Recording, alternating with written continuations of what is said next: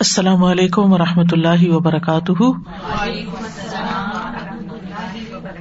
نحمد ونسلی علی رسول کریم اما بعد، فاعوذ باللہ من الشیطان الرجیم، بسم اللہ الرحمٰن الرحیم۔ ربش رحلی صدری ویسر علی عمری وحل العقدم السانی یفق قولی۔ وَإِذَا سَأَلَكَ عِبَادِي عَنِّي فَإِنِّي قَرِيبٌ. أُجِيبُ دَعْوَةَ الدَّاعِ إِذَا دَعَانِ. فَلْيَسْتَجِيبُوا لِي وَلْيُؤْمِنُوا بِي لَعَلَّهُمْ يَرْشُدُونَ. اور جب میرے بندے آپ سے میرے بارے میں سوال کریں تو کہہ دیجیے بے شک میں قریب ہوں، میں پکارنے والی کی پکار کا جواب دیتا ہوں۔ جب وہ مجھے پکارے، تو ان کو چاہیے کہ وہ میرا حکم مانے اور مجھ پر ایمان رکھے تاکہ وہ ہدایت پا جائے۔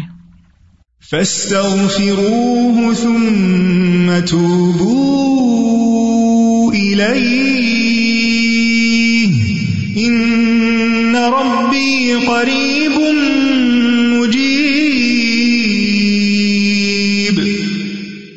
سو اس سے بخش مانگو، پھر اس کی طرف پلٹ آؤ۔ یقیناً میرا رب قریب ہے، قبول کرنے والا ہے۔ الحمد للہ الرحیم الطواب غافر الذنب وقابل التوب شدید العقاب، الملک العزیز الوہاب، احمد ربی و اشکر و اطوب الہ و استغفر تمام تعریفیں اللہ کے لیے ہیں۔ جو بہت رحم کرنے والا، بہت زیادہ توبہ قبول کرنے والا ہے۔ گناہوں کو معاف کرنے والا، توبہ قبول کرنے والا، سخت سزا دینے والا۔ وہ بادشاہ ہے، سب پر غالب اور بہت زیادہ عطا کرنے والا ہے۔ میں اپنے رب کی تعریف بیان کرتی ہوں اور اس کا شکر ادا کرتی ہوں اور اس کی طرف توبہ کرتی ہوں اور اس سے بخش مانگتی ہوں۔ اللہ مسل محمد و علا علی محمد کما صلی ابراہیم و علا علی ابراہیم ان کا حمید مجید۔ اللہ مبارک اللہ محمد و علا علی محمد کما بارک علی ابراہیم و علا علی ابراہیم ان کا حمید مجید۔ گناہوں کی بخش کے سلسلے میں آج ہم تیسرا پروگرام کر رہے ہیں۔ سب سے پہلے والدین کے لیے بخش کی دعائیں۔ رب لی ولی والی ولی من دخل بیتی مؤمنا وللمؤمنین والمؤمنات ولا تزد الظالمین الا تبارا۔ نو علیہ السلام نے دعا کی، اے میرے رب، مجھے اور میرے والدین کو بخش دے اور اسے بھی جو ایمان لا کر میرے گھر میں داخل ہو۔ اور مومن مردوں اور مومن عورتوں کو بھی، اور تو ظالموں کو ہلاکت ہی میں زیادہ کر۔ یہ نو علیہ السلام کی دعاؤں میں سے ایک دعا ہے۔ اس کے علاوہ بھی انہوں نے دعائیں مانگی۔ نو علیہ السلام نے ساڑھے نو سو سال اپنی قوم کو اللہ سبحان تعالیٰ کی طرف بلایا، لیکن بہت کم لوگ ایمان لائے۔ چنانچہ انہوں نے یہ دعا کی کہ یا اللہ، مجھے بخش دے، میرے والدین کو بخش دے، اور جو بھی ایمان لا کر میرے گھر میں داخل ہو، اور مومن مرد اور مومن عورتیں ان سب کو بخش دے۔ یعنی سب کی بخش کی دعا مانگی اور پھر ظالموں کے لیے ہلاکت مانگی۔ تو اللہ سبحان تعالیٰ نے ان کی دعا قبول کر لی۔ جو اہل ایمان ان کے ساتھ کشتی میں سوار ہوئے، وہ بچ گئے اور باقی لوگ ہلاک ہو گئے۔ اس سے بھی پتا چلتا ہے کہ انہوں نے اپنے والدین کے لیے بخش کی دعا کی کیونکہ ان کے والدین مومن تھے۔ کیونکہ اگر والدین ایمان لانے والے نہ ہوتے تو ان کے لیے دعا نہ کرتے۔ تو یہ دعا دنیا اور آخرت کے اہم مقاصد پر مشتمل ہے۔ کہ انسان سب سے پہلے اپنے لیے دعا کرے، پھر والدین کے لیے، اور پھر آدم علیہ السلام سے لے کر قیامت تک تمام مومنوں کے لیے، زندہ کے لیے بھی اور مردہ کے لیے بھی عام بخش اور یہ انہوں نے آجزی اختیار کرتے ہوئے اپنی بخش کی بھی دعا کی۔ حالانکہ وہ نبی تھے اور تمام امبیا ایسے ہی ہوتے ہیں کہ وہ کتنے بھی نیک ہوتے ہیں۔ یا ان کو کتنی بھی مراعت اللہ تعالیٰ کی طرف سے حاصل ہوتی ہے ان کا مقام اور درجہ بلند ہوتا ہے۔ لیکن وہ ہمیشہ اللہ سبحان تعالیٰ کی مغفرت اور رحمت کے طلبگار ہوتے ہیں اور اپنے آپ کو بحثیت بندے کے پیش کرتے ہیں۔ ان کے اندر کسی قسم کا غرور اور تکبر نہیں ہوتا، حالانکہ وہ تمام انسانوں سے زیادہ نیک ہوتے ہیں، معصوم ہوتے ہیں، گناہوں سے پاک ہوتے ہیں۔ پھر بھی وہ اپنے لیے بخش کی دعا کرتے ہیں۔ کیوں؟ کیونکہ وہ سمجھتے ہیں کہ اللہ سبحان و تعالیٰ کا حق ادا نہیں ہو سکتا۔ اور پیغمبروں کی ان دعاؤں میں ہمارے لیے بھی تعلیم ہے۔ ہمارے لیے بھی سیکھنے کی بہت سی باتیں ہیں۔ نور علیہ السلام نے اپنے بعد سب سے پہلے اپنے والدین کے لیے کیوں دعا کی؟ کیونکہ انسانوں میں سے سب سے بڑا حق ہم پر ہمارے والدین کا ہی ہے۔ اور پھر اس کے بعد ان لوگوں کے لیے جو ایمان کی حالت میں ان کے گھر میں داخل ہوں۔ گھر میں کون آتا ہے؟ جو رشتے دار ہوتے ہیں یا دوست احباب ہوتے ہیں۔ اور پھر تمام مومن مردوں اور عورتوں کا بھی نام الگ لیا۔ ولیل مومنین ول یعنی ترتیب آپ دیکھیے، اور اس ترتیب میں بھی سیکھنے کی چیز ہے کہ دعا کیسے مانگتے ہیں۔ جب بھی آپ دعا کریں، پہلے اپنے لیے، پھر والدین کے لیے، پھر رشتے داروں کے لیے، اور پھر عمومی طور پر سارے ایمان والوں کے لیے آدم علیہ السلام کے زمانے سے لے کر قیامت تک کے مومنوں کے لیے۔ ولیل مومنین اول مومنات عمومی طور پر سب اہل ایمان اس میں داخل ہو جاتے ہیں۔ اور پھر آپ دیکھیے کہ اس سے یہ بھی پتا چلتا ہے کہ رشتے داروں کے علاوہ ان لوگوں کا بھی ہم پر حق ہوتا ہے جو ہمارے ساتھ کسی طرح کے تعلق میں ہوتے ہیں، جو ہمارے دوست احباب ہوتے ہیں ان کو بھی دعاؤں میں یاد رکھنا چاہیے۔ یعنی جو میرے گھر میں داخل ہوا، کا ایک مانا علماء نے یہ کیا کہ جو میری مسجد میں آیا۔ یعنی امبیا علیہ السلام جہاں تعلیم و تدریس کا کام کرتے ہیں، جو بھی وہاں آتے ہیں، ان کی بھی بخش ایک مانا یہ بھی کیا گیا کہ جو میرے دین میں داخل ہوا یعنی جس نے میری دعوت قبول کر لی۔ اور اس کے علاوہ پھر میری قوم کی مومن مرد اور عورتیں، اور دوسرا یہ کہ قیامت تک آنے والے مومن مرد اور عورتیں۔ اور پھر ولا تزد ظالمین اور ظالموں سے مراد یہاں کافر ہے انکار کرنے والے۔ اللہ تبارہ یعنی اللہ ہلاکا کہ ان کو ہلاکت میں ہی بڑھا دینا۔ ان کا بس اب نقصان ہی نقصان ہو۔ تو اس دعا سے ہمیں یہ پتا چلتا ہے کہ استغفار کرنا سب پر لازم ہے، چاہے پیغمبر ہیں یا ان کے علاوہ باقی نیک لوگ ہیں، سبھی کو استغفار کرنی چاہیے، کیونکہ امبیا اپنے لیے بخش کی دعا کرتے رہتے ہیں۔ اور انسان کو ہمیشہ اللہ تعالی سے معافی مانگتے رہنا چاہیے۔ اور پھر یہ بھی ہے کہ خاص طور پر والدین کے لیے دعا کرنا بڑا ضروری ہے۔ رسول اللہ صلی اللہ علیہ وسلم نے فرمایا، اللہ عز وجل جنت میں ایک نیک آدمی کے درجات کو بلند کرتا ہے تو وہ پوچھتا ہے کہ اے میرے رب، میرے یہ درجات کہاں سے آئے؟ اللہ تعالیٰ فرماتا ہے، تیرے حق میں تیری اولاد کے استغفار کی برکت سے یعنی تیرے بچے تیرے لیے استغفار کر رہے تھے۔ اور پھر سارے مومن مردوں اور عورتوں کے لیے ہم سب کو لازم ہے کہ دعا کریں، اور اس سے سب کا ایک طرح سے حق ادا ہوتا ہے۔ یعنی جتنے بھی اہل ایمان ہیں ان میں سے ہر ایک کا دوسرے پر کچھ حق ہے، کیونکہ ہر ایک کا دوسرے پر کچھ احسان ہے۔ وہ ہمارے لیے دعا کرتے ہیں، ہم ان کے لیے دعا کرتے ہیں۔ چاہے ہم ان کو جانتے ہوں یا نہ، یا وہ ہمیں جانتے ہوں یا نہ۔ جو لوگ بھی ایمان کے رشتے میں بندے ہوئے ہیں، ان سب کا ایک دوسرے پر حق ہے کہ وہ ایک دوسرے کا خیال کرے، اور پھر اس میں درجے ہیں۔ سب ایک درجے پر نہیں ہے کچھ کو ہم نہیں جانتے۔ کچھ کو ہم جانتے ہیں۔ پھر جاننے والوں میں سے بھی کچھ کو ہم سرسٹی جانتے ہیں، کچھ کو زیادہ جانتے ہیں۔ کچھ کے ہم پر احسانات ہوتے ہیں، کچھ کے کم ہوتے ہیں، کچھ کے زیادہ ہوتے ہیں۔ تو جیسے جیسے جس کے ساتھ تعلق ہو، اسی اعتبار سے اس کے لیے دعائیں بھی کرنی چاہیے۔ چاہے وہ زندہ ہو، چاہے فوت ہو چکا ہو۔ یعنی بخش کی دعا صرف اس وقت نہیں کہ جب کوئی فوت ہو جائے۔ کیونکہ عام طور پر ہم کسی کے لیے بخش کب مانگتے؟ ہیں جب وہ فوت ہو جائے تو کہتے اس کی بخش کی دعا کرتے۔ نہیں، جب زندہ ہے، اس وقت بھی اس کو اس دعا کی ضرورت ہے۔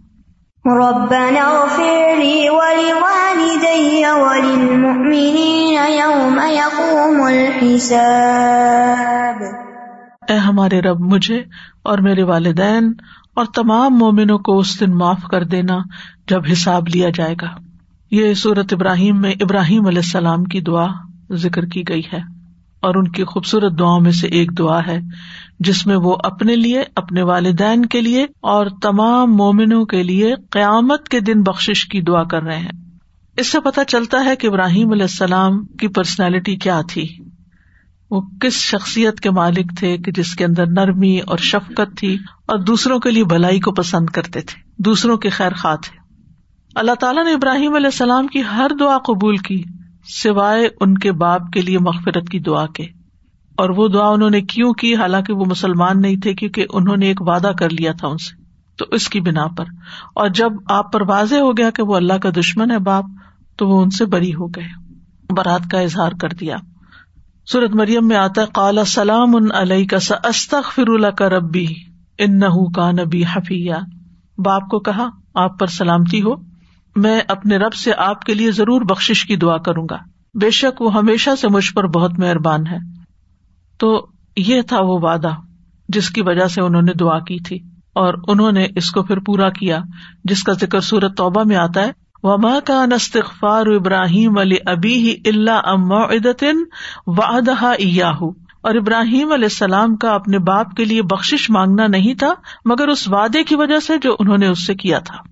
تو وعدہ اگر آپ کسی کافر سے بھی کرتے ہیں، اللہ کے دشمن سے بھی کرتے ہیں، تو اس وعدے کو پورا کرنا چاہیے۔ تو اس دعا سے بھی پتہ چلتا ہے کہ اللہ تعالی سے بخش مانگتے رہنا چاہیے، کیونکہ امبیا نے بھی بخش کی دعائیں کی اور ہمیں ان کی پیروی کرنی چاہیے۔ ابن کثیر کہتے ہیں، ہر دعا مانگنے والے کو چاہیے کہ وہ اپنے لیے، اپنے والدین کے لیے اور اپنی اولاد کے لیے دعا کرے۔ یعنی اپنی دعاؤں میں والدین کا لازمن حصہ ہونا چاہیے، کیونکہ آپ اپنے والدین کی کمائی ہے اور والدین کا احسان بھی بہت بڑا ہے، اور اس لیے بھی کہ پیغمبروں نے بھی اپنے والدین کے لیے دعائیں کی۔ اور اس کے علاوہ باقی مومنوں کے لیے، کیونکہ اللہ سبحان و تعالی جب کوئی بندہ کسی مومن کے لیے دعا کرتا ہے تو اس کی دعا قبول کرتا ہے یعنی غائبانہ دعا قبول ہوتی ہے۔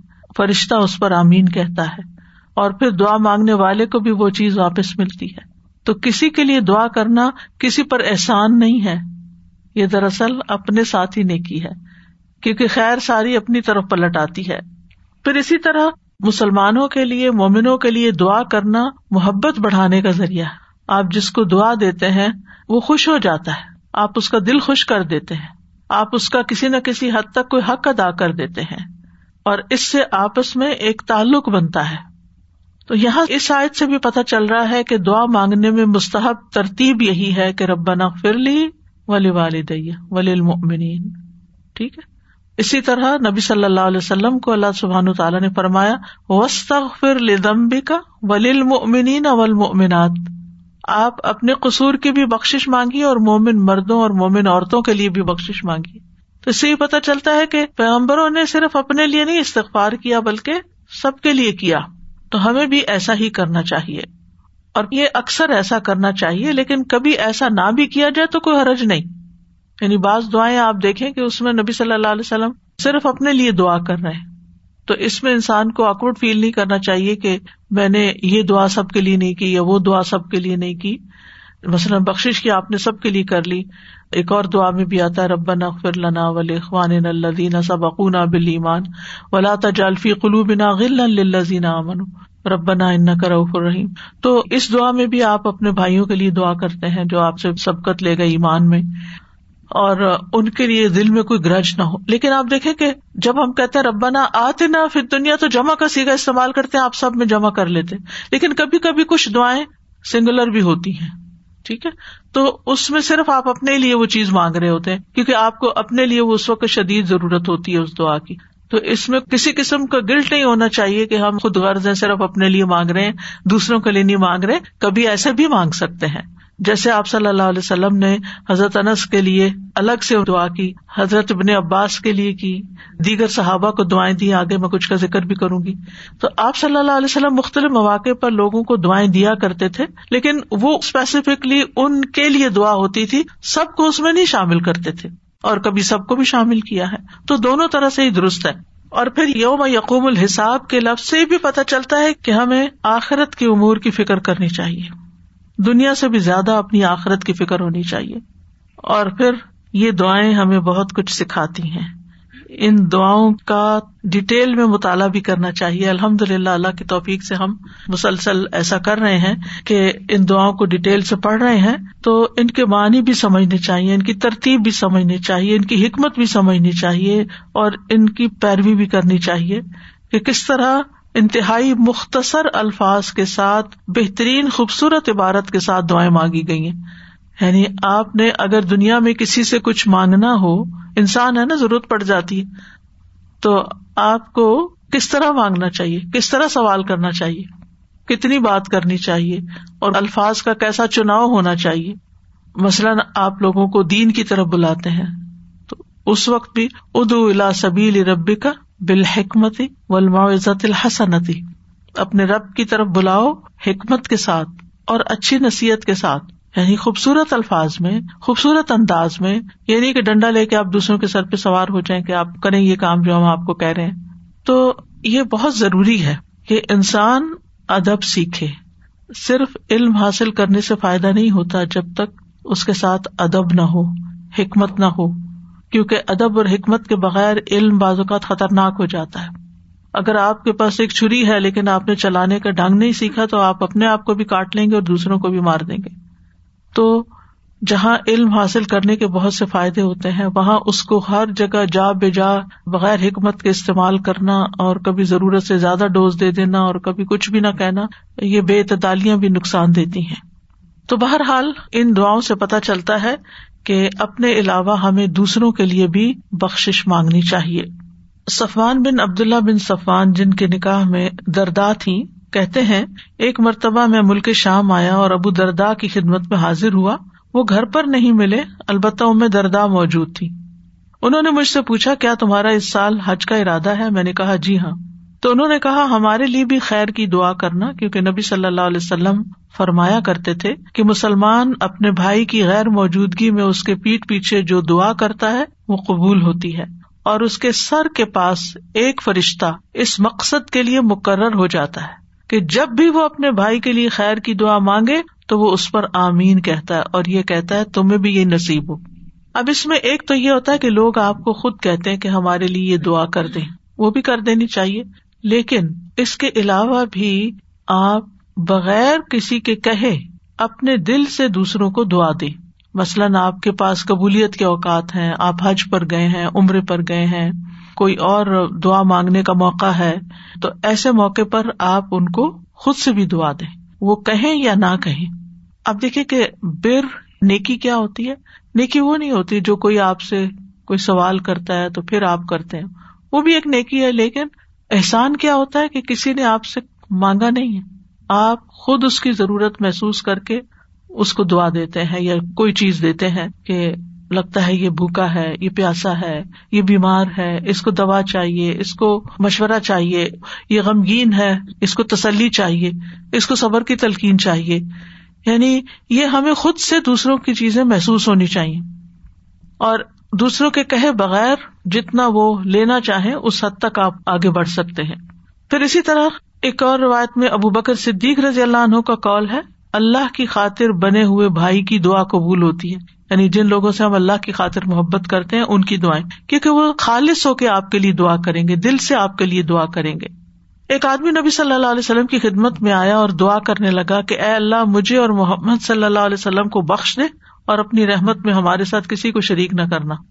نبی صلی اللہ علیہ وسلم نے پوچھا، یہ دعا کون کر رہا ہے؟ اس آدمی نے ارض کیا، میں ہوں۔ نبی صلی اللہ علیہ وسلم نے فرمایا، تم نے اس دعا کو بہت سے لوگوں سے اوٹ میں دے دیا ہے یعنی محدود کر دیا ہے۔ اب دیکھیں، نبی صلی اللہ علیہ وسلم کی کریکشن کا طریقہ بھی کتنا اچھا ہے نا۔ یعنی تم نے اس طرح کیا تو دیکھو، بہت سے لوگ محروم ہو گئے۔ نبی صلی اللہ علیہ وسلم کو بھی اپنے لیے اہل ایمان کے لیے بخش کی دعا کا حکم دیا گیا تھا وسط رمب قبل المنین اولمنات اسی طرح جو حاملین عرش فرشتے ہیں، وہ بھی اہل ایمان کے لیے بخش کی دعائیں کرتے ہیں۔ الدین یحملون العرش ومن حوله۔ وہ فرشتے جو عرش اٹھائے ہوئے ہیں اور جو عرش کے ارد گرد ہیں۔ یو سب بحون بحمد ربهم وہ اپنے رب کی حمد کے ساتھ اس کی تسبیح کرتے ہیں۔ وہ یو امنون بھی اور اس پر ایمان رکھتے ہیں۔ وہ یستغفرون للذین آمنوا اور وہ ایمان والوں کے لیے بخشش کی دعا کرتے ہیں۔ اور کیا واسطہ دیتے ہیں اللہ کی رحمت کا؟ ربنا وسعت كل شيء رحمتا وعلما اے اللہ، اے ہمارے رب، تو نے ہر چیز کو رحمت اور علم سے گھیر رکھا ہے۔ فخ فر لدین تابو۔ و تبا سبیلا کا وقیم اداب الجہیم تو ان کو تو بخش دے جنہوں نے توبہ کی، تیرے رستے پہ چلے اور انہیں بھڑکتی ہوئی آگ کے عذاب سے بچا لے۔ تو یہاں پر بھی آپ دیکھیں کہ جہنم کی آگ سے بچنے کی دعا ہے۔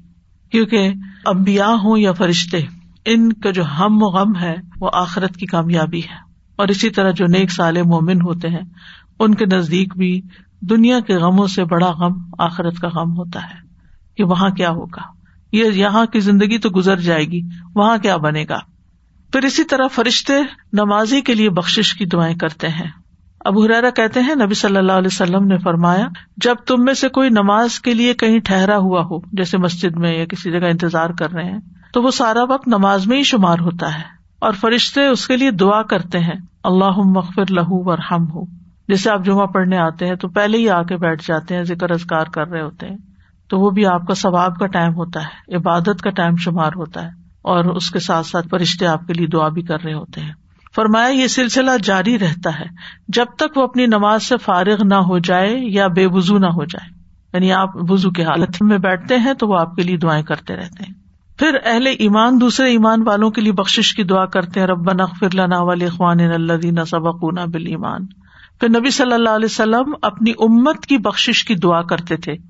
حضرت عائشہ کہتی ہیں کہ میں نے رسول اللہ صلی اللہ علیہ وسلم کو خوش طبیعت دیکھ کر کہا اللہ کے رسول میرے لیے دعا کریں۔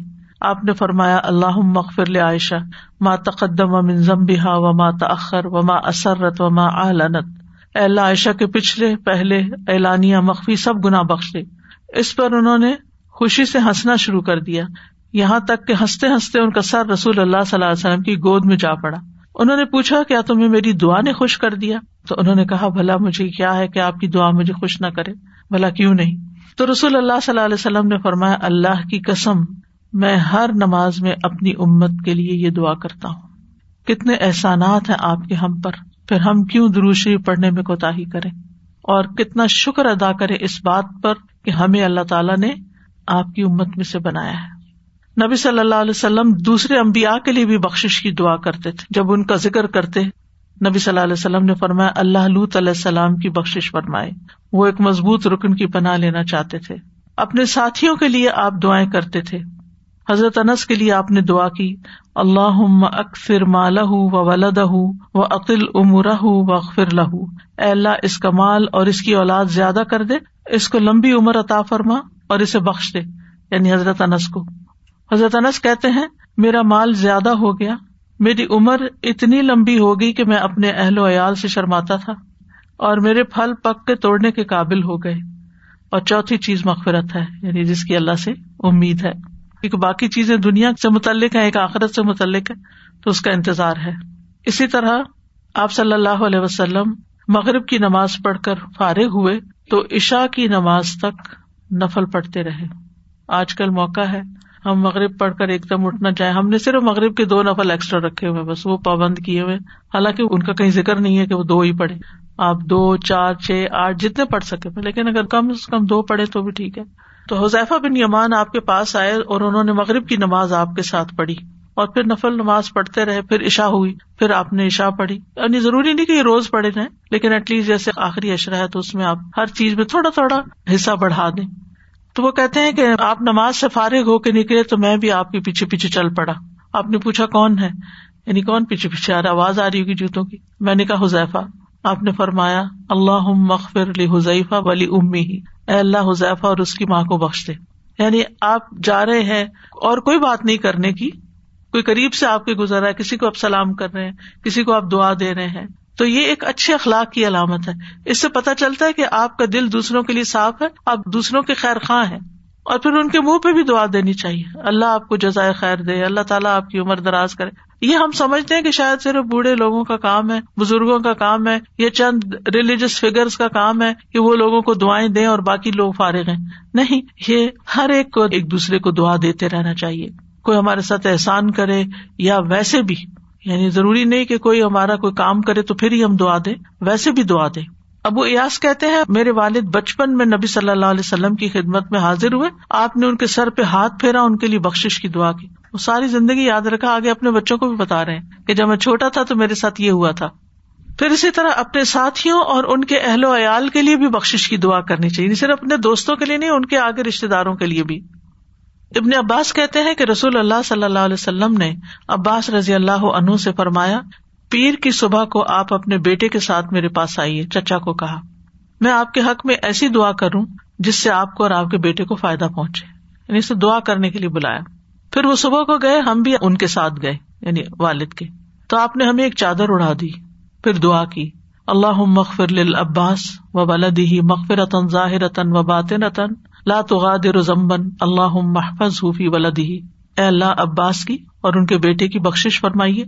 ایسی بخش جو ظاہر اور باطن دونوں اعتبار سے ہو۔ ایسی ہو کہ کوئی گناہ نہ چھوڑے۔ اے اللہ، ان کی حفاظت فرما۔ ان کے بیٹے کے سلسلے میں بھی ان کی حفاظت کر۔ یعنی اس کے حقوق کی ادائیگی کی انہیں توفیق عطا کر۔ یعنی ان کو توفیق دے کے اپنے بچوں کے صحیح لک آفٹر کریں۔ کتنی خوبصورت دعا ہے۔ اور اسپیشلی اس کے لیے بولا، آپ آنا، میں آپ کے لیے دعا کروں گا۔ پھر میزبان کی بخش کی دعا بھی کرنی چاہیے۔ عبداللہ بن بسر مازنی کہتے ہیں، ایک مرتبہ میرے والد نے رسول اللہ صلی اللہ علیہ وسلم کو کھانے پر بلانے کے لیے مجھے بھیجا۔ آپ میرے ساتھ آ گئے۔ جب گھر کے قریب پہنچے تو میں نے جلدی سے جا کر اپنے والدین کو بتایا کہ آ گئے ہیں۔ تو وہ دونوں گھر سے باہر آ گئے۔ رسول اللہ صلی اللہ علیہ وسلم کا استقبال کیا، آپ کو خوش آمدید کہا۔ پھر ہم نے ایک دبیز چادر، تھک چادر جو ہمارے پاس تھی، بچھا دی۔ رسول اللہ صلی اللہ علیہ وسلم اس پر بیٹھ گئے۔ پھر والد صاحب نے میری والدہ سے کہا، کھانا لاؤ۔ چنانچہ وہ ایک پیالہ لے کر آئی جس میں پانی اور نمک ملے آٹے سے روٹی بنی ہوئی تھی۔ انہوں نے وہ برتن رسول اللہ صلی اللہ علیہ وسلم کے سامنے لا کر رکھ دیا۔ رسول اللہ صلی اللہ علیہ وسلم نے فرمایا، بسم اللہ پڑھ کر کناروں سے کھاؤ یعنی سائڈ سے کھاؤ۔ درمیان کا حصہ چھوڑ دو، کیونکہ برکت اس حصے پر اترتی ہے یعنی بیچ میں اترتی ہے۔ پھر رسول اللہ صلی اللہ علیہ وسلم نے اسے تناول فرمایا، ہم نے بھی کھایا، پھر بھی وہ بچ گئی۔ فارغ ہونے کے بعد رسول اللہ صلی اللہ علیہ وسلم نے فرمایا اللہ مغفر لہم ورحم ہم وبارک علیہم و وس علیہم فی ارزاقہم۔ اے اللہ، ان کی بخش فرما، ان پر رحم فرما، انہیں برکت عطا فرما اور ان کے رسک کو کشادہ کر دے۔ اس سارے قصے میں آپ دیکھیے یعنی ڈیلنگ میں کتنی سادگی ہے، کتنی آسانی ہے اور کتنی محبت ہے۔ کیونکہ اصل توجہ کھانے پینے پہ نہیں ہے، اصل توجہ ریلیشن شپ پہ ہے۔ اس سارے اخلاق پر ہے جو ایک دوسرے کے ساتھ برتا جا رہا ہے کہ کس طرح ویلکم کیا، کس طرح بٹھایا۔ ظاہر ہے جس طرح کا گھر تھا، جو میسر تھا، سب سے اچھی چادر بچھا دی، نیچے ہی بیٹھ گئے۔ ایک ہی ڈش تھی، ایک ہی پیالہ یا ایک ہی بول جس میں روٹی بنی ہوئی تھی۔ اور اس میں بھی وہ بتا رہے ہیں کہ وہ پانی اور نمک ملے آٹے سے۔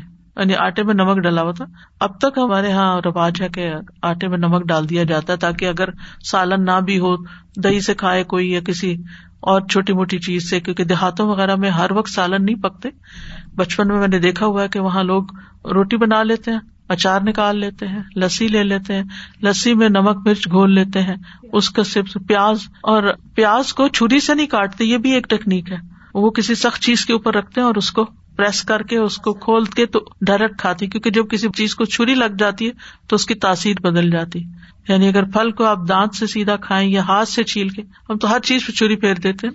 تو ظاہر ہے کہ کھانے کی بھی ایک حرمت ہوتی ہے جہاں ضرورت ہے وہاں تو چھری لگائی جائے، ورنہ جتنا آپ ہاتھ سے اس کو ٹریٹ کر کے کھائیں، اتنا ہی بہتر ہے۔ بہرحال، اب آپ دیکھیں کہ سب نے بیٹھ کے کھایا، آپ نے تعلیم بھی دی کہ درمیان سے نہیں کھانا، سائڈ سائڈ سے کھانا، ہر ایک نے اپنے آگے آگے سے کھایا۔ اور بچ بھی گئی تو آپ نے یہ نہیں کہا کہ نہیں، اب سب ختم کرو۔ بچ گئی تو ٹھیک ہے نیکسٹ ٹائم کھا لیں گے۔ اور پھر آپ نے دعا دی اور چلے آئے۔ کتنی خوبصورت دعا دی۔ آج ہم کسی کو اپنے گھر کیوں نہیں بلا سکتے؟ کیا وجہ ہے؟ بہت ڈشز بنانی پڑتی ہیں۔ دو دو دن پہلے تیاری شروع کر دیتے ہیں۔ ان کو فریج میں رکھ دیتے ہیں ان کو باسی کر کے پھر ان کو تازہ کر کے دیتے ہیں۔ اور اپنے اوپر ایسا بوجھ ڈالتے ہیں اور پھر اتنے زیادہ بعد میں بھی کام کرنا پڑتا ہے کہ علامان والا فیس کہ کوئی ہمت ہی نہیں کرتا کہ کسی کو بلائے۔ لہٰذا کیا ہے کہ رشتے دار ہوں یا آپس میں میل جول ہو بس سوچتے ہی رہتے ہیں کہ کب بلائیں۔ اور اگر بلائیں بھی تو پھر ریسٹورینٹ میں بلا لیتے ہیں۔ ڈبل ٹریپل اس پہ خرچہ اور پھر وہ سوچتے ہیں کہ وہ کب میسر ہوگا کہ جب بلائیں گے۔ تو اگر ہم اس سادگی پر آ جائیں کہ ٹھیک ہے جو ہمیں میسر ہے اور جتنا ہم آسانی سے اس وقت میں بنا سکتے ہیں اپنی سہولت کے مطابق، لیکن اپنے دوستوں اور رشتے داروں اور احباب کو یعنی مختصر اور پھر یہ بھی نہیں کہ بس پھر صبح سے گئے اور رات تک بیٹھے رہے اور دوسرے کو ذلیل کر دیا یعنی کہ وہ یہی کہے کہ بس اب آئندہ نہ کبھی ان کو بلائے ہاں؟ بھائی جب شادی تو مجھے اتنی پریشانی ہوتی تھی۔ کہ ہمارا جو کلچر تھا جہاں میرے میکے تھے، وہاں سمپل دعوتیں ہوتی تھی مختصر وقت میں۔ اور ویسے بھی ہمارے والد جو تھے، وہ بہت زیادہ وقت کی قدر و قیمت جانتے تھے۔ نہ اپنا وقت ضائع کرنے دیتے، نہ کسی کا کرتے تھے۔ رائٹ ٹائم پر جانا ہے رائٹ ٹائم پر اٹھ جانا ہے، بات ختم۔ تو ملتان میں یہ رواج تھا کہ جب کوئی دعوت پہ بلاتا تھا، تو آپ کو بعض اوقات ناشتے کے وقت جانا ہوتا تھا۔ اور پھر سارا دن وہاں رہنا ہوتا تھا۔ پھر ان کے یہاں دوپہر کا کھانا نہیں ہوتا وہ کچھ آفٹر نون کے قریب کھانا کھاتے اور پھر اس کے بعد پھول پہناتے ہیں اور پتہ نہیں کیا کیا ہوتا ہے۔ اتنا انسان تھک جاتا ہے، گھر والے بھی تھک جاتے ہیں، لیکن وہ کلچر ہے، ایسی دعوت ہوتی ہے وہاں پر۔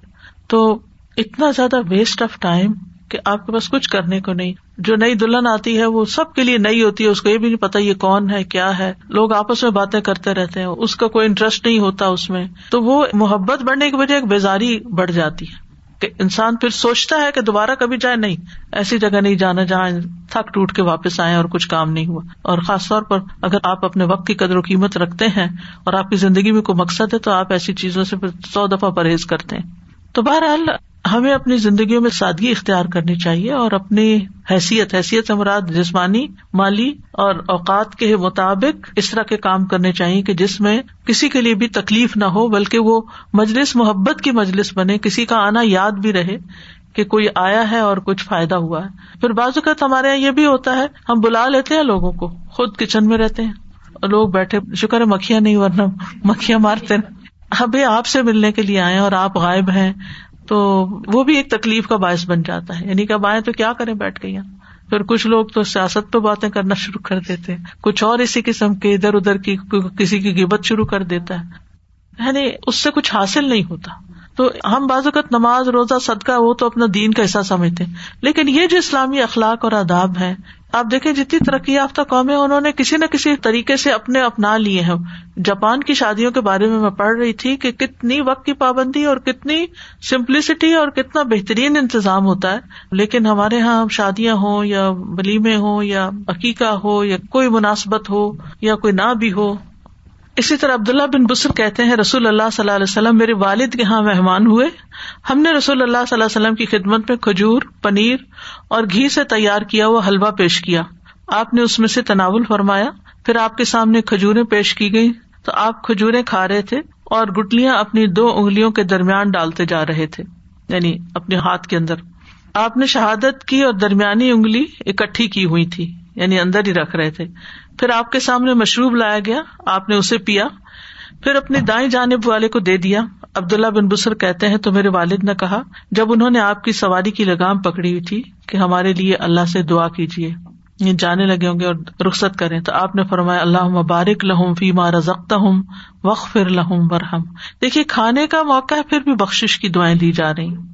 کہ اللہ تو نے جو رسک نے دیا ہے، اس میں برکت ڈال دے اور ان کے گناہ بخش دے اور ان پر رحم فرما۔ پھر اسی طرح جس کی طرف سے آپ کو کوئی خیر ملے، اس کے لیے اور اس کی نسلوں کے لیے دعا کرے زید بن ارکم کہتے ہیں، میں نے رسول اللہ صلی اللہ علیہ وسلم سے سنا، آپ نے دعا دیتے ہوئے فرمایا اللہ مغفر انصار ولی ذراری انصار ولی ذراری ذراری ہم اللہ، انصار کو، ان کی اولاد کو، ان کی اولاد کی اولاد کو بھی بخش دے بخش دے۔ پھر یہ تو وہ لوگ ہیں جن کے آپ پہ احسان ہے۔ کچھ لوگ ہوتے ہیں جن سے آپ کو تکلیف پہنچتی۔ ان کو بھی بخش کی دعا دے دینی چاہیے۔ عبد اللہ کہتے ہیں، گویا میں نبی صلی اللہ علیہ وسلم کو دیکھ رہا ہوں۔ آپ امبیا میں سے کسی ایک نبی کا حال بیان کر رہے تھے۔ انہیں ان کی قوم نے اس قدر مارا کہ خون آلود کر دیا۔ مگر وہ اپنے چہرے سے خون صاف کر رہے تھے اور کہتے جاتے تھے، اے اللہ میری قوم کو بخش دے کیونکہ وہ لا علم ہے۔ میری قوم کو بخش دے کہ وہ لا علم ہے۔ ابن قیم کہتے ہیں کہ دعا احسان کے مقامات میں سے چار مقامات پر مشتمل ہے۔ یعنی یہ بھی احسان کا ایک درجہ ہے کسی کے لیے دعا کرنا۔ اگر کسی کی طرف سے شدید صدمہ پہنچے، کوئی آپ کو ہرٹ کر دے، تو اس کو بھی دعا دے دے غفر اللہ حضرت عائشہ کہتی ہیں، جب غزوہ عہد میں مشرقین شکست خوردہ ہوئے تو ابلیس نے چلا کر کہا، اللہ کے بندو، اپنے پیچھے والوں کی خبر لو۔ آگے والے پچھلے والوں پر ٹوٹ پڑے اور آپس میں الجھ گئے۔ اس دوران حضرت حذیفہ نے دیکھا ان کے والد جمان بھی پیچھے تھے۔ انہوں نے کہا، اللہ کے بندو، یہ میرے والد ہیں، یہ میرے والد ہیں۔ لیکن اللہ کی قسم، مسلمان نہ رکے اور انہوں نے ان کو قتل کر دیا۔ اور وہ مسلمان تھے۔ حضرت حذیفہ نے صرف اتنا کہا، غفر اللہ بس۔ کوئی رونا دھونا نہیں ڈالا، کوئی اینالائز نہیں کرنے لگے، پھر فلاں نے یہ کیا، ایسا ہو گیا، ویسا ہو گیا۔ سب کی بخش کی دعا کر دی کہ غلطی ہو گئی، اللہ تم کو معاف کر دے۔ اور وہ کہتے ہیں، حذیفہ رضی اللہ عنہ ہمیشہ آخری دم تک والد کے قاتلوں کے لیے دعائیں خیر کرتے رہے، یہاں تک کہ اللہ سے جا ملے۔ کیا اخلاق تھے کہ غلطی ہوئی ہے ان سے۔ یہ سمجھنا کہ دوسرے سے غلطی ہو گئی ہے۔ غلطی میں یہ کر بیٹھا ہے، جان کے نہیں کیا انہوں نے اور دعائیں کر رہے ہیں۔ اسی طرح اگر آپس میں کسی کے ساتھ جھگڑا ہو جائے یا کچھ، تو ربیہ کہتے ہیں، میں رسول اللہ صلی اللہ علیہ وسلم کی خدمت کرتا تھا۔ آپ نے مجھے زمین دی اور ابو بکر رضی اللہ عنہ کو بھی زمین دی۔ ہم پہ دنیا غالب آگے ہم دونوں کا کھجور کے ایک درخت پہ جھگڑا ہو گیا۔ ابو بکر نے کہا، یہ میری زمین کی حد میں ہے۔ میں نے کہا، یہ میری زمین کے اندر ہے۔ میرے اور ابو بکر رضی اللہ عنہ کے درمیان سخت کلامی ہو گئی۔ تو ابو بکر رضی اللہ عنہ نے ایک ایسا کلمہ کہا جس کو میں نے ناپسند کیا، پھر وہ بھی شرمندہ ہوئے۔ انہوں نے کہا اربیا مجھے بھی ایسے ہی کہو جو میں نے تمہیں کہا ہے، تاکہ بدلا ہو جائے۔ میں نے کہا، میں ایسا نہیں کروں گا۔ ابو بکر رضی اللہ عنہ کا نہیں، تمہیں ضرور کہنا پڑے گا، ورنہ میں رسول اللہ صلی اللہ علیہ وسلم سے فریاد کروں گا۔ میں نے کہا، میں ایسا جملہ نہیں کہہ سکتا۔ ربیہ کہتے ہیں، ابو بکر زمین چھوڑ کر نبی صلی اللہ علیہ وسلم کے پاس چلے گئے۔ میں بھی آپ کے پیچھے چلا گیا۔ یہاں تک کہ ابو بکر رضی اللہ عنہ آپ کے پاس آئے اور جو ہوا تھا ویسا ہی بیان کیا۔ آپ نے اپنا سر میری طرف اٹھایا یعنی نبی صلی اللہ علیہ وسلم فرمایا، اے ربیا تیرے اور صدیق کے درمیان کیا معاملہ ہے؟ یعنی پہلے ان کی بات سنی، پھر ان کی۔ میں نے کہا اللہ کے رسول، اس سے اس طرح کا معاملہ ہوا ہے۔ یعنی آپ دیکھیے نبی صلی اللہ علیہ وسلم کی حکمت کی صرف اپنے دوست کی بات پر فیصلہ نہیں کیا، بلکہ دوسری طرف سے بھی پوچھا کہ کیا معاملہ ہے۔ میں نے کہا کہ اللہ کے رسول، اس طرح کا معاملہ تو آپ نے فرمایا، ٹھیک ہے، تم وہ کلمہ نہ کہو، یوں کہہ دو، غفر اللہ اللہ کا یا ابا بکر۔ اے ابو بکر، اللہ تجھے معاف کر دے۔ آسان حل بتا دیا کہ ان کی بخش کی دعا کر دو۔ ان سے غلطی ہوئی ہے، ایسی بات زبان سے نکلی ہے، تو بخش کی دعا کر دو۔ حکمرانوں کے لیے بھی دعا کرنی چاہیے کہ اللہ ان کو ہدایت پر رکھے، اللہ ان کو سیدھی راہ دکھائے، ان کو صحیح طور پہ حکومت کرنے کی توفیق دے۔ مغیرہ بن شعبہ جب فوت ہوئے تو جریر بن عبد اللہ کھڑے ہوئے اور فرمایا، میں تمہیں اللہ کے تقوا کی وسیعت کرتا ہوں، جو اکیلا ہے، اس کا کوئی شریک نہیں۔ تم بات سنو اور اطاعت کرو۔ جب تک تمہارا اور امیر نہیں آ جاتا۔ یعنی وہ تو فوت ہو گیا تمہارے امیر، تو اب نئے امیر تک انتظار کرو۔ پھر فرمایا، مغیرہ بن شعبہ کے لیے بخش کی دعا کرو۔ اللہ تعالیٰ ان کو معاف کر دے، کیونکہ مغیرہ درگزر کرنے کو پسند کرتے تھے۔ یعنی وہ بھی معاف کر دیا کرتے تھے، تو تم ان کے لیے معافی کی دعا کرو۔ اسی طرح سفر پہ جاتے ہوئے مسافر کے لیے بھی بخش کی دعا کرنی چاہیے۔ ضبط اک اللہ تقوا و غفار ازمبک و یسر القل خیر سما کنتا اللہ تجھے تقوا کا زیادہ راہ دے، تیرے گنا بخش دے، تیرے لیے خیر کا حصول آسان کر دے، جہاں بھی تم ہو، جہاں بھی جا رہے ہو، اللہ آسانیاں کرے۔ اور مرنے والے کے لیے تو بخش کی دعا ہے ہی۔ اس کے لیے تو بخش کی دعا کرنی ہی چاہیے۔ نبی صلی اللہ علیہ وسلم جب کسی میت کو دفن کر چکتے، فارغ ہوتے تو پھر وہاں تھوڑا ٹھہر جاتے تھے۔ اور فرماتے اپنے بھائی کی مغفرت کی دعا کرو۔ اس کے لیے ثابت قدمی کی دعا کرو کیونکہ اب اس سے سوال ہوگا۔ نماز جنازہ میں بھی یہ دعا پڑھتے اللہ مغفر لحینا و میتنا و شاہدنا و غائبنا و صغیرنا و کبیرنا و ذکرنا و انسانا اللہ، بخش دے ہمارے زندوں کو، ہمارے مردوں کو، ہمارے حاضر کو، ہمارے غائب کو، ہمارے چھوٹوں کو، ہمارے بڑوں کو، ہمارے مردوں کو، ہماری عورتوں کو۔ سب کو بخش دے۔ ربنا إننا سمعنا مناديا ينادي للإيمان أن آمنوا بربكم فآمنا. ربنا فاغفر لنا ذنوبنا وكفر عنا سيئاتنا. سيئاتنا وتوفنا مع الأبرار. اے ہمارے رب، ہم نے ایک پکارنے والے کو سنا جو ایمان کی طرف پکار رہا تھا، کہ تم اپنے رب پر ایمان لے آؤ، تو ہم ایمان لے آئے۔ اے ہمارے رب، ہمارے لیے ہمارے گناہوں کو بخش دے، ہم سے ہماری برائیوں کو دور کر دے، اور ہمیں نیک لوگوں کے ساتھ فوت کر۔ یہ صورت عال عمران کی آخر میں یہ دعا آئی ہے، جہاں اللہ تعالیٰ عقل والوں کی صفات بیان کرتے ہوئے یہ ذکر کرتے ہیں کہ وہ اپنے رب کو یاد کرتے ہیں، اٹھتے، بیٹھتے، لیٹے ہوئے، اور یہ دعائیں کرتے ہیں۔ تو رب بنا۔ اے ہمارے رب رب وہ ہے جو پرورش کرتا ہے، جو نرچر کرتا ہے۔ اللہ تو نے جسمانی طور پر ہمیں سب کچھ دیا، تو روحانی طور پر بھی ہمیں نرچر کر دے اور ہماری آگے کی زندگی بھی اچھی کر دے۔ اسی لیے دعائیں ربا نا سے شروع ہوتی ہیں۔ اللہ کے اللہ تعالیٰ کے تو بہت سے نام ہیں۔ ان نہ بے شک ہم نے تاکید کے لیے۔ سمے نہ ہم نے سن لیا۔ منادین، ایک پکارنے والے کو۔ کون ہے پکارنے والا؟ اس میں ایک تو یہ کہا جاتا ہے کہ سمراد رسول اللہ صلی اللہ علیہ وسلم اور دوسرے قرآن۔ قرآن بھی ہمیں پکارتا یا الدین امن اللہ کا کلام ہے۔ یوناد ایمان جو ایمان کے لیے پکار رہا تھا یعنی پوری جاں فشانی کے ساتھ۔ انعام نو بے رب کم کہ اپنے رب کی اطاعت کرو، اس کا تقوی اختیار کرو۔ تو قرآن جو ہے، اول سے آخر تک ایمان باللہ کی پکار ہے۔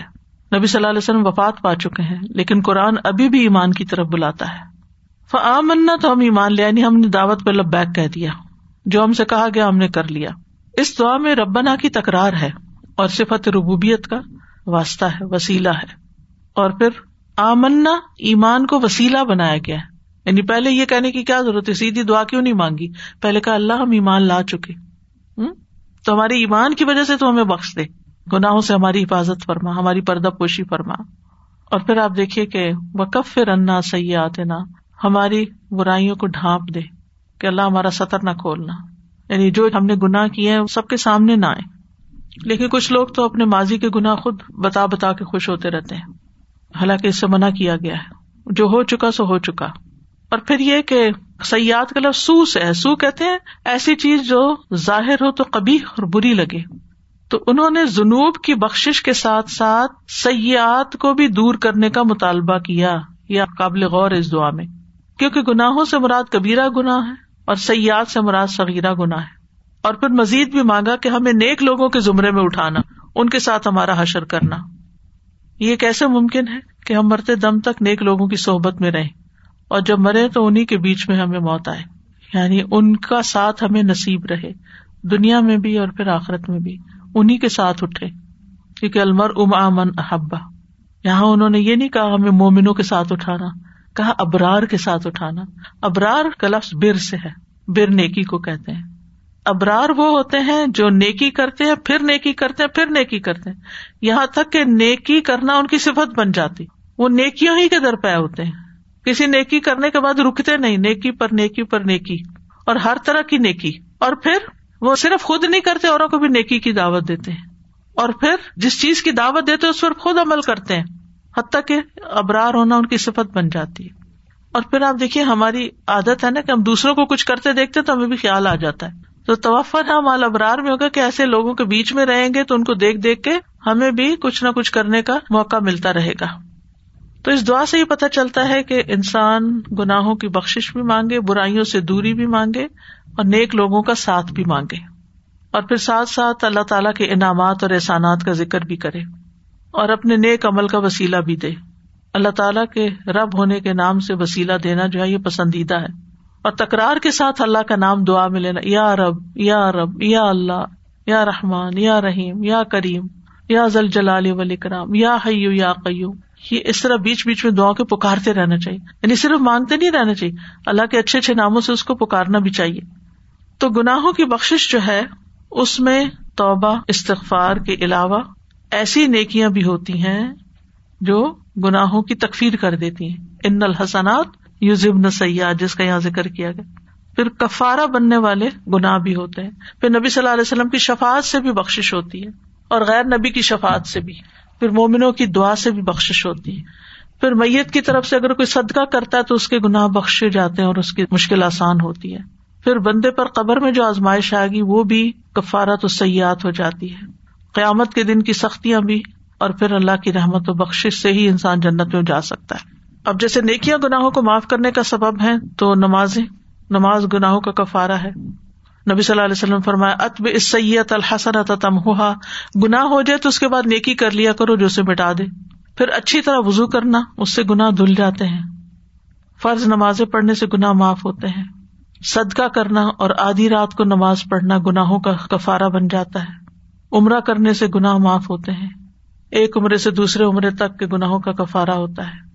ذکر کی مجالس میں شرکت سے گناہ معاف ہو جاتے ہیں۔ یعنی دین کی مجلس میں آپ آ کے بیٹھتے ہیں، جیسے یہ مجلس ہے جس میں اللہ کا ذکر ہو رہا ہے، اللہ کے کتاب کا، اس سے بھی گناہوں کی بخش ہوتی ہے۔ مسرت احمد کی روایت ہے، جب کوئی جماعت اکٹھی ہو کر اللہ کا ذکر کرتی ہے اور اس سے اس کا مقصد صرف اللہ کی رضا ہوتی ہے، تو آسمان سے ایک بنادی آواز لگاتا ہے۔ کہ تم اس حال میں کھڑے ہو کہ تمہارے گناہ معاف ہو چکے ہیں اور تمہارے گناہ نیکیوں میں بدل دیے گئے۔ کتنی برکت ہے، کتنا فائدہ ہے۔ لیکن عام طور پر ہم اس کے بارے میں کبھی سوچتے بھی نہیں ہے یعنی چل کے جانا، کسی مجلس میں بیٹھنا اور اللہ کا ذکر سننا گناہوں کی بخش کا ذریعہ ہے۔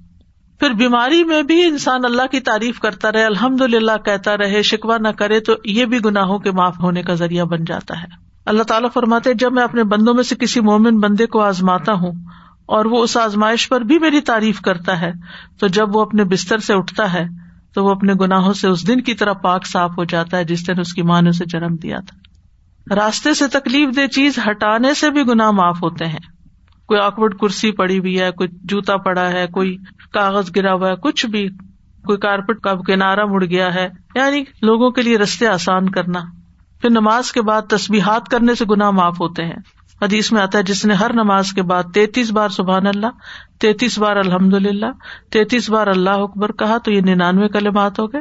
اور سو کا عادت پورا کرنے کے لیے لا الہ الا اللہ وحدہ لا شریک لہ لہ الملک و لہ الحمد و اللہ کل شین قدیر کہہ دیا تو اس کے سارے گناہ معاف کر دیے جائیں گے، چاہے وہ سمندر کی چھاک کے برابر ہوں۔ پھر سو دفعہ سبحان اللہ و بحمدی پڑھنے سے گناہ معاف ہوتے ہیں۔ پھر اسی طرح جو آدمی یہ پڑھے، لا الہ الا اللہ اللہ اکبر الحمد للہ و سبحان اللہ، ولا حول ولا قوت اللہ بلّہ تو یہ جملہ اس کے گناہوں کا کفارہ بن جاتا ہے، چاہے سمندر کی جھاگ کے برابر ہی کیوں نہ ہو۔ تو گناہوں کی بخش کی دعاؤں میں، رب غفر لی ولی والدیہ ولی المؤمنین والمؤمنات، اور ربنا اغفر لی ولی والدیہ ولی المؤمنین یوم یقوم الحساب، اور ربنا اننا سمعنا منادیا ینادی للایمان۔ اور رب نغفر لنا ولاخوان الذین سبقونا بالایمان اور پھر رب اغفر ورحم وانت خیر الرحمین یہ بھی ایک دعا ہے۔ اس میں بخشش کے علاوہ رحمت کی طلب بھی ہے۔ بخش کا مطلب گناہ ڈھانپ دے ہمارے بخش دے اور رحمت کا مطلب ہے کہ ہمیں اب آئندہ ایسے کاموں کی توفیق دے کہ ہم گناہوں سے بچے رہیں، سیدھے رستے پر چلیں۔ تو مغفرت کے ساتھ گناہ کی تکلیف ختم ہو جائے گی، اور رحمت کے ساتھ دینی دنیاوی فائدے حاصل ہوں گے۔ پھر یہ دعا بھی ہے، ربنا اتمم لنا نورنا وغفر لنا ان کا لا کل شعین قدیر۔ اے ہمارے رب، ہمارے لیے ہمارا نور پورا کر دے اور ہمیں بخش دے۔ یقیناً تو ہر چیز پر خوب قادر ہے۔ مطلب یہ کہ ہمیں ہمیشہ نور میں رکھنا، حتیٰ کہ ہم جنت تک پہنچ جائیں۔ یاد رکھیے، ہر بندے کا نور اتنا ہی ہوگا جتنے اس کے نیک مال ہوں گے یعنی قیامت کے دن۔ پلسرات میں سے خاص طور پر گزرتے ہوئے جہاں مکمل اندھیرا ہے۔ اور یہ دعا وہاں بھی پڑھیں گے لوگ۔ پھر ہے سبحان اللہ و بحمدی استخر اللہ و اطوب علیہ رسول اللہ صلی اللہ علیہ وسلم اپنی وفات سے پہلے کثرت کے ساتھ یہ پڑھتے سبحان اللہ و بحمدی استخر اللہ و اطوب علیہ پھر سبحان اللہ ربنا و بحمد کا اللہ لی۔ نبی صلی اللہ علیہ وسلم رکو اور سجدے میں یہ دعا پڑھا کرتے تھے۔ پھر ہے اللہ مغفر لی وطب علیہ ان کا انت طباب الغفور۔ اے اللہ، مجھے معاف کر دے، میری توبہ قبول فرما۔ بے شک تو توبہ قبول کرنے والا، بے انتہا مغفرت کرنے والا ہے۔ ایک انصاری کہتے ہیں کہ انہوں نے نبی صلی اللہ علیہ وسلم کو نماز میں سو مرتبہ یہ دعا کرتے ہوئے سنا۔ پھر ہے استخر اللہ اللہ اللہ اللہ الحی القیوم و اطوب علیہ اس دعا کو پڑھنے سے کبیرہ گناہ بھی معاف ہوتے ہیں۔ جیسے جنگ سے فرار۔ پھر ایک اور دعا اللہ مغسل انی خطایا بیما ثلج والبرد و نق قلبی من الخطایا کما نقی تصوب الابید من الدنس و باعد بینی و بین خطایا یا کما بعد تبین المشرق والمغرب۔ اے اللہ، مجھ سے میرے گناہوں کو برف اور اولے کے پانی سے دھو دے اور میرے دل کو خطاؤں سے اس طرح پاک صاف کر دے جس طرح تو نے سفید کپڑے کو میل سے پاک صاف کر دیا اور مجھ میں اور میرے گناہوں میں اتنی دوری کر دے جتنی مشرق اور مغرب میں۔ اب آپ دیکھیے کہ گناہ تو ایک غیر مادی چیز ہے نا۔ تو بارش اور اولے اور برف، پانی، یہ تو دیکھنے والی چیز ہے۔ تو یہ ایک طرح سے ایک امیج دیا گیا ہے کہ جس طرح بارش ہوتی ہے، فضا صاف ہو جاتی ہے، آسمان صاف ہو جاتا ہے۔ برف پڑتی ہے تو پولوشن ختم ہو جاتی ہے۔ تو اسی طرح اللہ تعالی کی رحمت آتی ہے تو گناہ بھی انسان سے صاف ہو کے اس کی دھند چھٹ جاتی ہے، اس کے دل کا غبار رٹ جاتا ہے اور انسان مطمئن ہو جاتا ہے۔ پھر ہے سید الاستغفار سید الاستغفار۔ اللہ انت ربی، لا الہ الا انت، خلقتنی و انا ابدک و انا الا عہدک و وعدک مستطعت اعوذ بک من شر ما صنعت ابو لک بنعمتک علی و ابو بذنبی۔ فاغفر لی فانه لا یغفر الذنوب الا انت۔ اے اللہ، تو ہی میرا رب ہے، تیرے سوا کوئی معبود نہیں۔ تو نے مجھے پیدا کیا، میں تیرا بندہ ہوں۔ اور جہاں تک میری استطاعت ہے، تیرے عہد و پیمان پہ قائم ہوں۔ میں تجھ سے اپنے کاموں کے شر سے پناہ مانگتا ہوں اور اپنے اوپر تیرے احسانوں کا ذکر کرتا ہوں اور میں تیرے لیے اپنے گناہوں کا بھی اعتراف کرتا ہوں۔ بس تو مجھے بخش دے، کیونکہ تیرے علاوہ کوئی گناہوں کو بخشنے والا نہیں ہے۔ یہ اللہ ہی کا کام ہے کہ بخشتا ہے بندے تو اپنے حصے کے بھی ذاتیاں معاف نہیں کرتے، تو باقی کیا معاف کریں گے؟ سید الاستغفار پڑھنے کا بہت عظیم اجر ہے۔ آپ نے فرمایا، جس نے صبح کے وقت ان کلمات پہ یقین رکھتے ہوئے دل کی گہرائی سے ان کو پڑھا، پھر شام ہونے سے پہلے اسی دن اس کا انتقال ہو گیا، وہ جنتی ہے۔ اور جس نے ان پر یقین رکھتے ہوئے رات کے وقت ان کو پڑھ لیا، پھر صبح ہونے سے پہلے انتقال کر گیا تو وہ جنتی ہے۔ صبح شام کی دعاؤں کے ساتھ بھی پڑھ سکتے ہیں اور اس کے علاوہ بھی پڑھ سکتے ہیں۔ نماز بھی پڑھ سکتے ہیں، آخر میں عطیات کے بعد۔ نبی صلی اللہ علیہ وسلم نے اس دعا کو سید الاستغفار کا، سید کہتے ہیں سردار۔ یعنی استغفار کے بہت سے سیگے ہیں، لیکن یہ سب سے ٹاپ پر ہے۔ کیا وجہ ہے؟ ان کے الفاظ میں ذرا غور کرتے ہیں۔ سب سے پہلے ہے اللہ انت ربی۔ اللہ تو میرا رب یہاں توحید ربوبیت کا اقرار ہے۔ اللہ کو رب مان لیا۔ تو نے مجھے پیدا کیا۔ تو ہی میرا مالک ہے، تو ہی میرا رازق ہے۔ لا الہ الا انت۔ اس میں توحید الوحیت کا اقرار ہے کہ اللہ تو ہی بس میرا الہ ہے۔ تو ہی عبادت کے لائق ہے۔ خلقتنی و انا ابدک اس میں بندے کی طرف سے ابودیت اور آجزی اور اللہ کے لیے فرما برداری کا اقرار ہے۔ یعنی تو نے مجھے پیدا کیا اور میں تیرا بندہ ہوں، میں تیرا غلام ہوں، تیرے آگے جھکا ہوا ہوں۔ وہ انا اللہ عہد کا وباد کا مستطاط اس میں بندے کی طرف سے اعتراف ہے کہ میں سرات مستقیم کی پابندی کروں گا اور اس میں پوری کوشش لگا دوں گا، اپنی کمٹمنٹ نبھاؤں گا۔ وہ انا اللہ عہد کا وباد کا مستطاط جتنی میری ہمت ہوئی، میں اس کے مطابق کمٹمنٹ نبھاؤں گا۔ تیرے ساتھ عبادت کا، تیری الوحیت کا جو میں نے عہد کیا کہ تو ہی میرا رب ہے السط رب کم تو میں اس کو پورا کروں گا۔ اعوذ کا من شر ما صنعت اس میں بندے کی طرف سے تمام شر اور گناہوں اور نافرمانیوں سے اللہ کی پناہ طلب کی گئی ہے۔ یعنی جو گناہ ہم سے ہو جاتے ہیں، ان کا جو نتیجہ ہوتا ہے برا، اس سے بھی پناہ مانگی گئی۔ اعوذ بک من شر ما صنعت یعنی یہ تو نہیں ہو سکتا نا کہ آپ غلط بات کہیں اور اس کا کوئی نقصان نہ ہو، کوئی نتیجہ نہ نکلے۔ بس ایسے ہی ہوا میں اڑ گئی بات نہیں۔ وہ لکھی جاتی ہے، وہ اس پہ پکڑ ہو سکتی ہے۔ تو اللہ، اب غلطی ہوگی منہ سے نکل گئی، اب آپ ہمیں معاف کر دیں۔ میں اس کا اعتراف کرتا ہوں۔ ابو اللہ کا بنعمت کا علیہ۔ اس میں بندے کا اللہ کی نعمتوں اور اس کے فضل و کرم کا اقرار اور اعتراف ہے کہ اللہ سبحان تعالیٰ بندے پر طرح طرح کے انعامات کرتا ہے۔ کہ میں ان کو مانتا ہوں۔ آئی اکنالج وہ ابو اللہ کا بھی لمبی اور اس میں بندے کا اعتراف اور اقرار ہے کہ خواہ خاص گنا ہے یا عام، میں اس کا اقرار کرتا ہوں۔ میں مانتا ہوں، میں گناگار ہوں۔ عجیب انسان ہے نا کہ ویسے کہتا رہتا ہے، میں تو بڑا گناگار انسان ہوں، کمزور انسان ہوں۔ لیکن جب کوئی مشکل آتی ہے تو کہتے ہیں، میں نے کون سا گنا کیا دل سے کچھ نہیں کہہ رہے ہوتے نا، اوپر اوپر سے باتیں کر رہے ہوتے ہیں۔ تو یہاں پر دل سے کہنا ہے۔ کہ میں اقرار کرتا ہوں، تو مجھ پہ نعمتیں کرتا اور میں جب آپ میں گنا کرتا ہوں۔ کیونکہ بخش ہوتی تب ہے جب پہلے آپ مان جائیں کہ ہاں ہاں آپ نے غلطی کی ہے۔ اگر آپ نے کی نہیں تو پھر کس بات کی بخش مانگ رہے ہیں؟ اگر آپ یہی سمجھتے ہیں۔ فخ فر لی فن لا اخبر الجنوب اللہ انتا اس میں اللہ تعالیٰ سے مغفرت طلب کی گئی ہے۔ اور اللہ تعالیٰ کے سامنے آج اور ان کے ساری کا اظہار ہے۔ فن لا اخبر الجنوب اللہ انتا اللہ تو ہی بخش سکتا ہے، تو ہی بخش دے۔ اور اسی طرح اگر آپ سے کسی کے حق میں کوئی زیادتی ہو گئی ہے اور آپ شرمندہ ہیں اور آپ اس سے معافی بھی مانگتے ہیں، وہ معافی نہیں کرتا، پھر آپ کیا کریں؟ تو یہ دعا پڑے اللہ انی اتخذ اند کا عہدن نن تخل فنی ہی ف انما ان بشر فعی المؤمنین آدیت شتمت لعنت جلدت فج الحا لہ سلاطن و زکاتن و قربتن و تقرب بہا الیک یوم القیامہ۔ اس کا کارڈ بھی چھپا ہوا تھا۔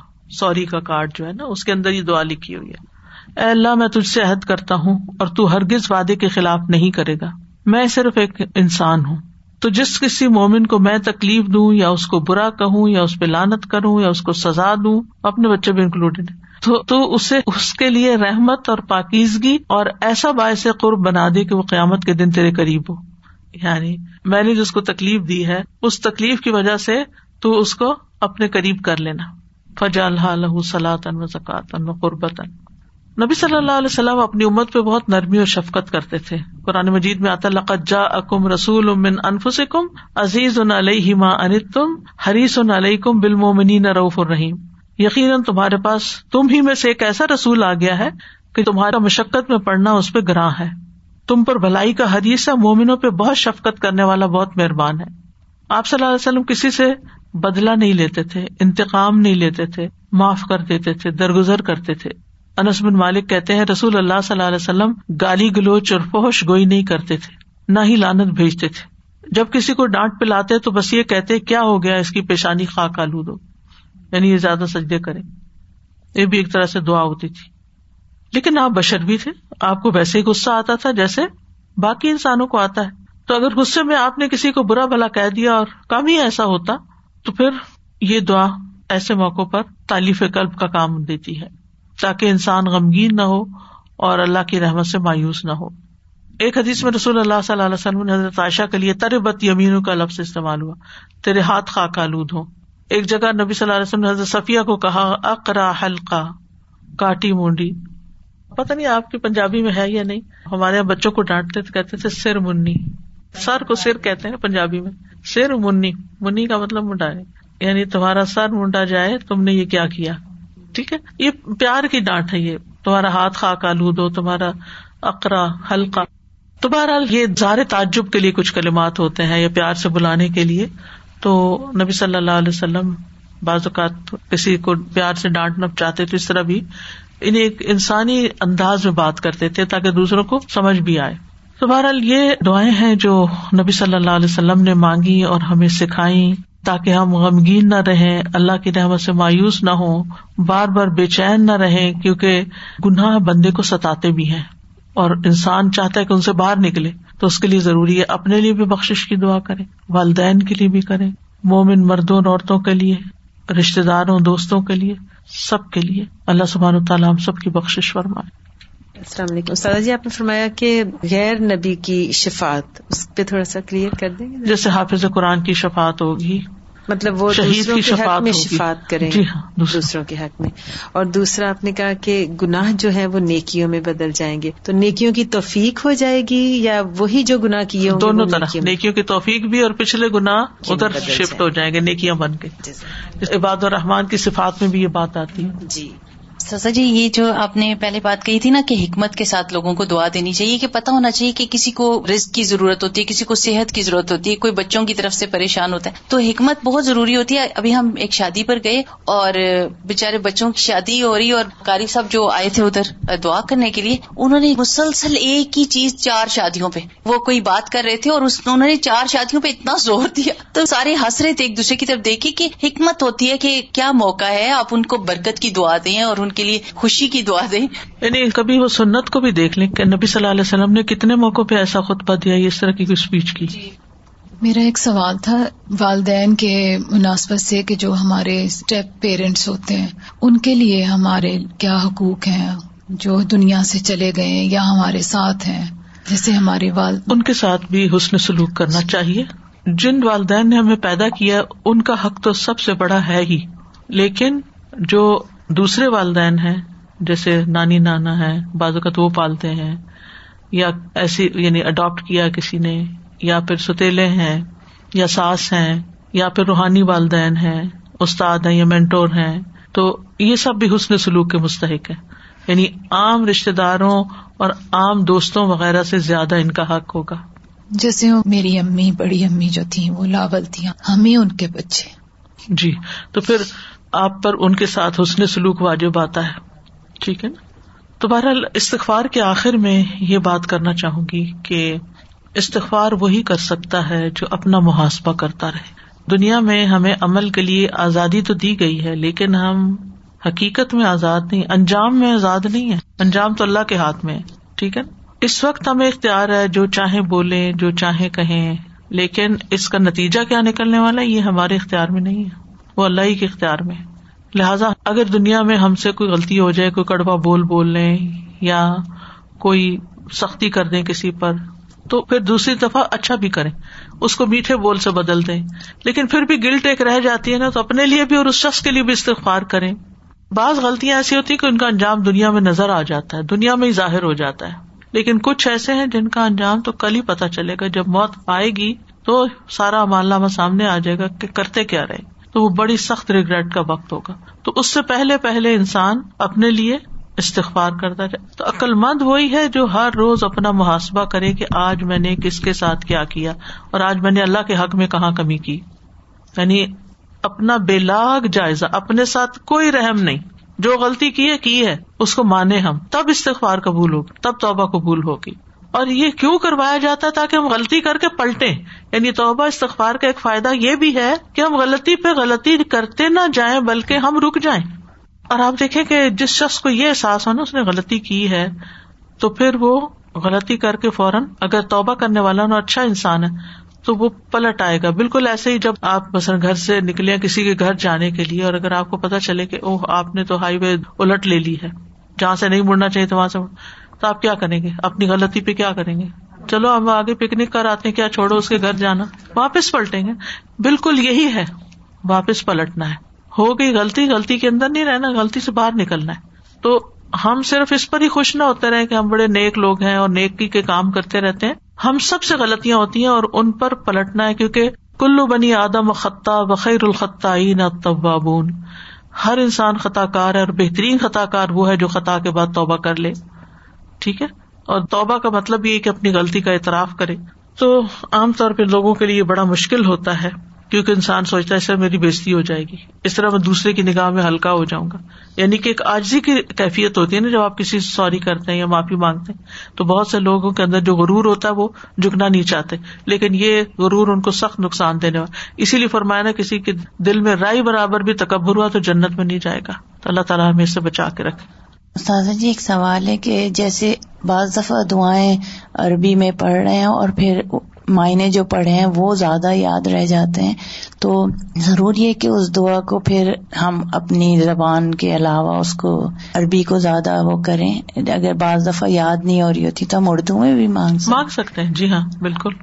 اصل بات یہ ہے کہ یہ صرف چند وظیفے یا چند عملیات یا چند رٹی رٹائی باتیں پڑھ لینا ہی کافی نہیں ہوتا، بلکہ غور و فکر کر کے اپنی زبان میں اپنے اندر ایک احساس لا کر توبہ کرنا یہ بہت ضروری ہے۔ رو کر۔ اور پھر اس کے لیے اسی لیے کہا گیا نا، اٹھتے، بیٹھتے کربٹوں پہ یعنی جہاں وہ کیفیت تاری ہوئی وہیں پر شروع ہو جائیں۔ یہ بھی نہیں کہا کہ مسلح کا انتظار کرو یا پھر آپ حرم جانے کا کرو تو تب توبہ کرو۔ نہیں دیر اینڈ ڈن کر لو۔ ایک اور چیز کے جیسے آپ نے کہا تھا نا کسی کو بھی دعائیں دے سکتے ہیں تو ہم جیسے پانی پی رہے ہوتے ہیں تو دھیان آتا ہے۔ اللہ تعالیٰ ہمیں آپ نے جیسے پانی دیا اللہ جن کے پاس نہیں ہے ان کو بھی دے۔ ہاں کھانا کھایا۔ ایسے مانگ سکتے ہیں۔ خیر خائی تو یہی ہے نا کہ انسان کے پاس جو کچھ ہے وہ دوسرے کے لیے بھی وہی چاہے۔ ایمان کا تقاضا ہی یہی ہے۔ نہ کہ جس کے پاس ہے اس کو دیکھ کے حسد کرتا رہے۔ اصل میں تقوا کا مطلب یہی ہے کہ شعوری احساس والی زندگی بسر کریں۔ استاذہ جی بشر ہونے کے ناطے انسان ہونے کے ناطے بہت ساری غلطیاں انسان سے ہوتی چلی جاتی ہیں۔ اور مجھے تو یہ لگتا ہے کہ یہ جو چھوٹی غلطیاں یہ بھی انسان کو جو پلٹ پلٹ کے واپس لاتی ہیں نا میں سمجھتی ہوں کہ یہ بہت بڑی نعمت ہوتی کہ اگر ہم سے کوئی غلطی ہو جائے اور پھر احساس ہو جائے اور پھر ہم فوراً اس کی توبہ کر لیں۔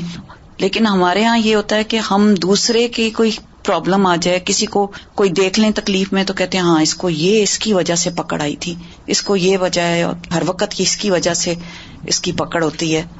لیکن اپنی طرف محاسبہ عقل تو وہی ہے نا جو اپنا محاسبہ کرتا رہے۔